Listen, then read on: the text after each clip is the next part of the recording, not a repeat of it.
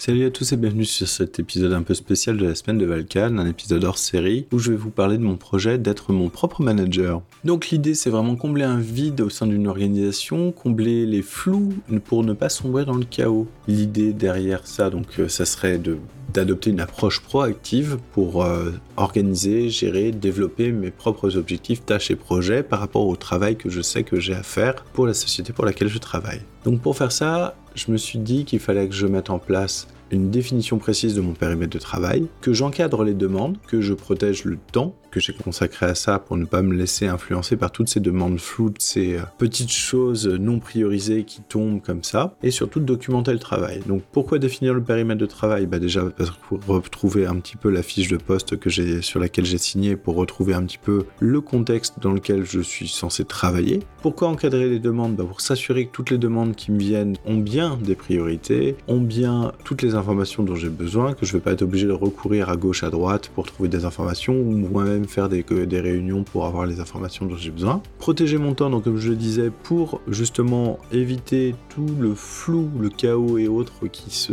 trament autour bah, de venir euh, me pomper 5, 10, 15 minutes par-ci et, euh, faire ça continuellement toute la journée. C'est-à-dire que toutes les tâches floues, tous les trucs comme ça, il faut vraiment que je mette un là et que je dise non, s'il n'y a pas de définition précise, s'il n'y a pas de truc plus précis, s'il n'y a pas de priorité, voilà, je ne peux pas travailler dessus, je travaille déjà sur d'autres choses. Et documenter mon travail, bah ça c'est justement pour pouvoir montrer que même si mon N plus 1, mon N plus 2 me demandent des choses, je peux leur dire bah là j'ai pas le temps, il y a ça. Donc un peu dans l'idée euh, de faire tout ça, je me suis dit que j'allais adopter différentes méthodologies, différents points. Donc un des premiers points, ça serait de me fixer des objectifs clairs. Donc pour définir des objectifs spécifiques, mesurables, atteignables et pertinents, eh ben, j'ai pensé à la méthode SMART.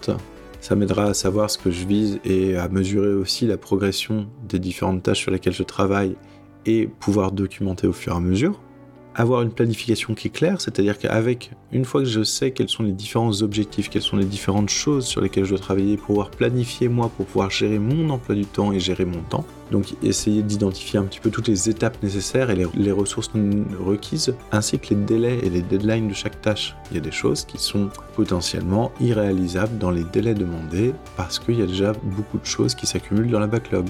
Le troisième point, ce serait donc d'établir des priorités.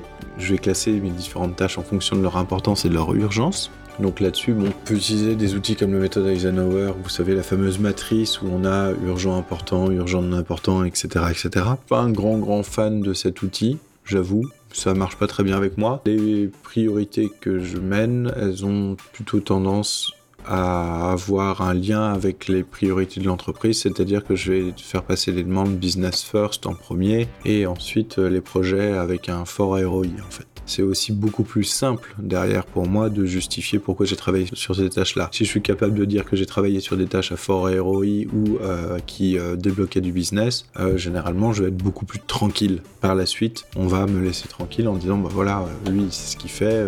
quand il y a un, quand y a un coup de chou, un truc, un machin, il travaille sur les bonnes choses. Bon, il n'y a pas de souci. Donc dans l'établissement des priorités et autres, bah surtout dans la planification, ça permet aussi tout ça de tenir un calendrier qui va pouvoir me permettre d'allouer du temps et puis surtout d'anticiper un petit peu les différentes deadlines, voir partager un calendrier avec les différents services impactés sur les différents projets sur lesquels je peux travailler, faire des évaluations régulières, donc ça c'est des bilans périodiques pour évaluer les progrès des différents objectifs, où on en est, comment ça a avancé, quels ont été les points de blocage, quels ont été les points qui se sont mieux passés que ce que l'on pensait au début, et bien sûr voilà, célébrer les succès. Il faut pas oublier que quand on arrive à faire quelque chose, bah, c'est important aussi de se, se dire que voilà, c'est une chose, c'est bien, pas juste normal d'avoir réussi à mener un projet, c'est quelque chose qui doit être célébré, mener un projet dans des conditions où on est obligé de se manager soi-même. Dans cette idée, euh, je me suis dit qu'il fallait que j'améliore ma gestion du stress.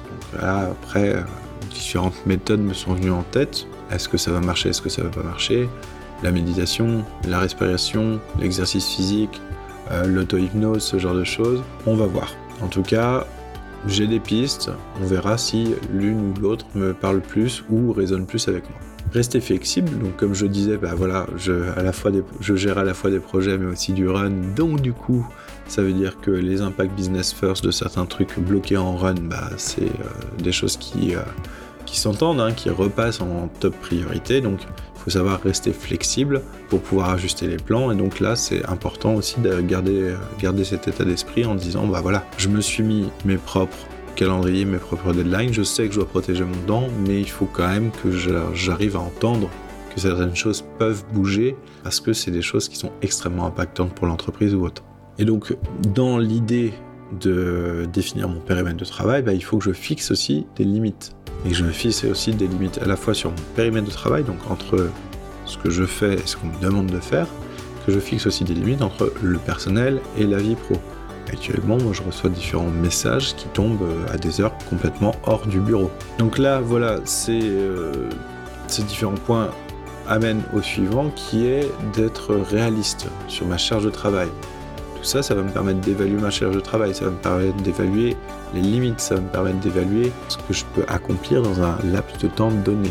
Et de, du coup, de faire comprendre aux gens que voilà, ma charge de travail, ma capacité à faire, elle est de temps sur tant de jours, tant d'heures. Et donc voilà, donc euh, le dernier point que je m'étais dit, c'était que euh, ça allait sans doute pas marcher du premier coup, qu'il y allait sans doute y avoir pas mal de choses qui allaient euh, mais qu'il fallait que justement je m'en serve pour apprendre et voir comment améliorer les choses. Et que par contre, les choses qui vont fonctionner, bah, il faut que je les célèbre. Il faut que je dise que même les plus petites réussites, ça va être quelque chose de bien parce que c'est quand même un truc qui est pas simple à faire, de se dire qu'on va se manager soi-même, repousser une partie du management euh, hiérarchique et rien que toutes les petites réussites que je vais pouvoir accumuler, ça va augmenter un petit peu, on va dire, euh, ma crédibilité, ma confiance en moi, faire diminuer un peu mon syndrome de l'imposteur sur, ce, sur cette partie de, du fait d'être mon propre manager.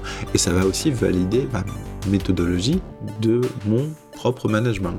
Donc voilà où j'en suis un petit peu sur la partie être mon propre manager. Je tenais à vous partager ça avec vous. Si vous avez des idées, si vous avez des choses qui vous ont fait euh, sursauter parce que vous n'êtes pas du tout dans ce truc-là, si vous voulez rebondir sur certains sujets, n'hésitez pas, ça me ferait très plaisir d'en discuter avec vous. En tout cas, je tenais vraiment à partager ça avec vous pour euh, vous montrer que, bah voilà, en ce moment, j'essaye de faire, de mettre en place des choses. Il y a des choses, des projets qui sont en cours de manière plus perso, qui ont été complètement mis en pause à cause de cette situation-là.